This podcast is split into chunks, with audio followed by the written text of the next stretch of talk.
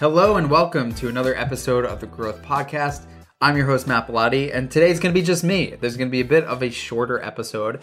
I want to zoom out a bit and talk about a bit more of a macro topic. And I might meander a little bit here, so stick with me. I hope it'll end up being good and helpful. We'll see. You give me your feedback. You tell me, Matt, never do a solo episode again. Totally fine. Just let me know. Or maybe this turns out great. I guess we'll find out very shortly. So, on a lot of the recent episodes, I've had guests that talk all about a specific channel. So, for example, we've dug really deep into product led SEO, we've dug into paid ads, we've dug into referral systems and all sorts of other channels. And I think what's really important and is easy to miss, because I know I missed this early on in my growth career, is that just because a channel worked really, really well for another company, market, user type, service, product, whatever it might be, just because it worked really well for someone else is no guarantee that it will translate to your own product and service.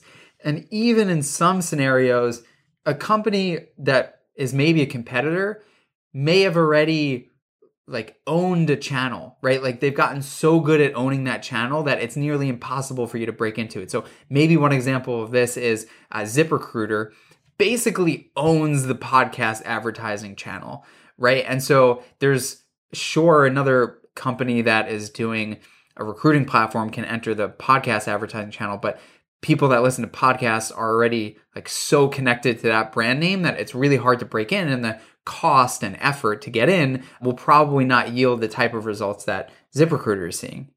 There's that part to think about that someone else might already own the channel.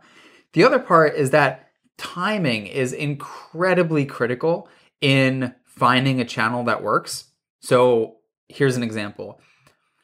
The people or the demographic that would have been clicking on banner ads, digital banner ads 10, 15 years ago is different than that same demographic today in where they engage with ads. So a person 15 years ago, like maybe you had 20 year olds clicking on digital banner ads 15 years ago, but today I would say that most of those 20 year olds are clicking on ads only in social platforms. So it's so important to put the context of this channel worked for a company like us at this time, right? Because channels change over time and you have no control over that. And so it's important to put it in that context.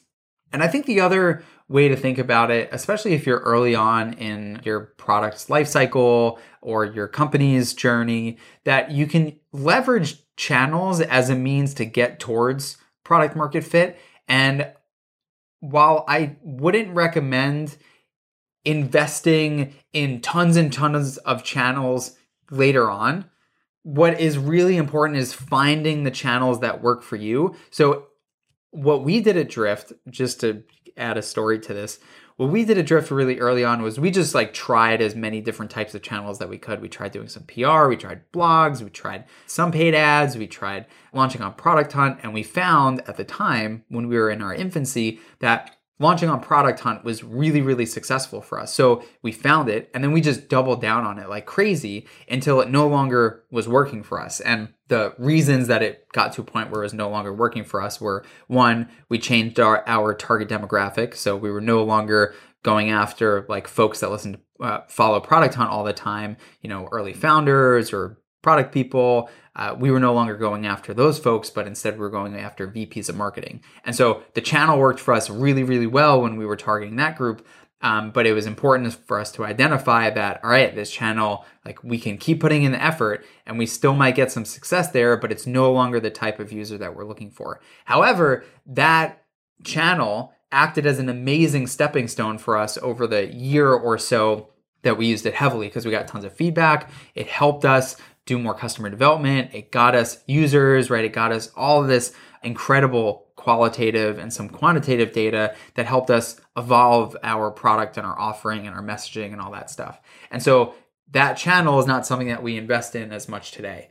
Now, there are other examples of, you know, you might look at a referral program and say, "Oh, we're we're in payments. Like referral program worked amazing for PayPal. However, it may not work quite as well for you today because, you know, maybe the type of user that's interacting with that channel is maybe fatigued, right? Like there's the point at which you're fatigued by the number of ride sharing promo codes you might want to share, right? And so it's important to think again back on that timing, but also on the like what stage of the journey are you, right? If you are a mm-hmm. much more evolved business, you found product market fit, and you're trying to move to the next step, it's important to start looking at other channels and finding out what could work, like try out some new channels but it's equally as important not to entirely abandon the channel that's working. So, another example here is Drift has launched a bunch of different products over the years, and we were launching a brand new product, Drift Video being that product, and we were looking at, all right, let's follow the same early product launch playbook that we did with the core Drift product, and we found out that it just wasn't quite as successful. So, we iterated on the channel as we were iterating on the product and the offering and the messaging itself. I think people have a little bit of a tendency to say, we know what channels are going to work for us, and so we will invest heavily in those and keep those as the consistent, right? Like we have a lot of money and we know that paid ads work, so we want to regardless of what our product is, we want to continue investing in paid ads. I think that that is a bit of a trap. And so it's important to, to be really critical about the channels themselves as you're iterating and building your business. So, those are some thoughts on channel and using it towards your advantage as you grow. You can think about the 80 20 rule. Once you've established a bit of a product market fit, you're probably going to have 80% of all your users coming from one or two channels and 20% from the rest. It's important to find a channel that works for you, invest in it. However, there's both sides to this. You don't want to invest in something so much that, let's say, you invested so much in paid ads in your paid ad system and it's growing your business that as soon as the cost per clicks start to skyrocket, your entire business falls apart, right? So you have to diversify yourself a little bit, but don't fall into the trap of if it worked for someone else, it's going to work for us. Like, really be thoughtful about what type of user you're going to find on that channel, what type of outputs will you get from the channel, right? Are, are you trying to use the channel as a way to test out a new user, a new target persona, or are you trying to use the channel as a means to reach people that you already know are going to be a fit for your product or service? If you want to learn more about channel, I would really recommend a blog post called Product Channel Fit Will Make or Break Your Growth Strategy by Brian Balfour. And it's all about people talk all the time about product market fit, and this is about product channel fit core concept being is that you can change and control your product, but you can't change or control the channel. And so a lot of what will make a channel work or not is not fully in your control. And so it's really, really important to know what's going to work for you, what is working for you already, what's working for someone else and why is it working for them? Was it a timing thing? Was it a user thing? Was it a secret sauce that they have type thing? It's it's really important to be thoughtful about that. So if you got questions, feedback, whatever it might be, my email is matt at drift.com. Hopefully this was good. I meandered a little bit. We will see what the feedback is like and I will catch you on the next episode. Thanks.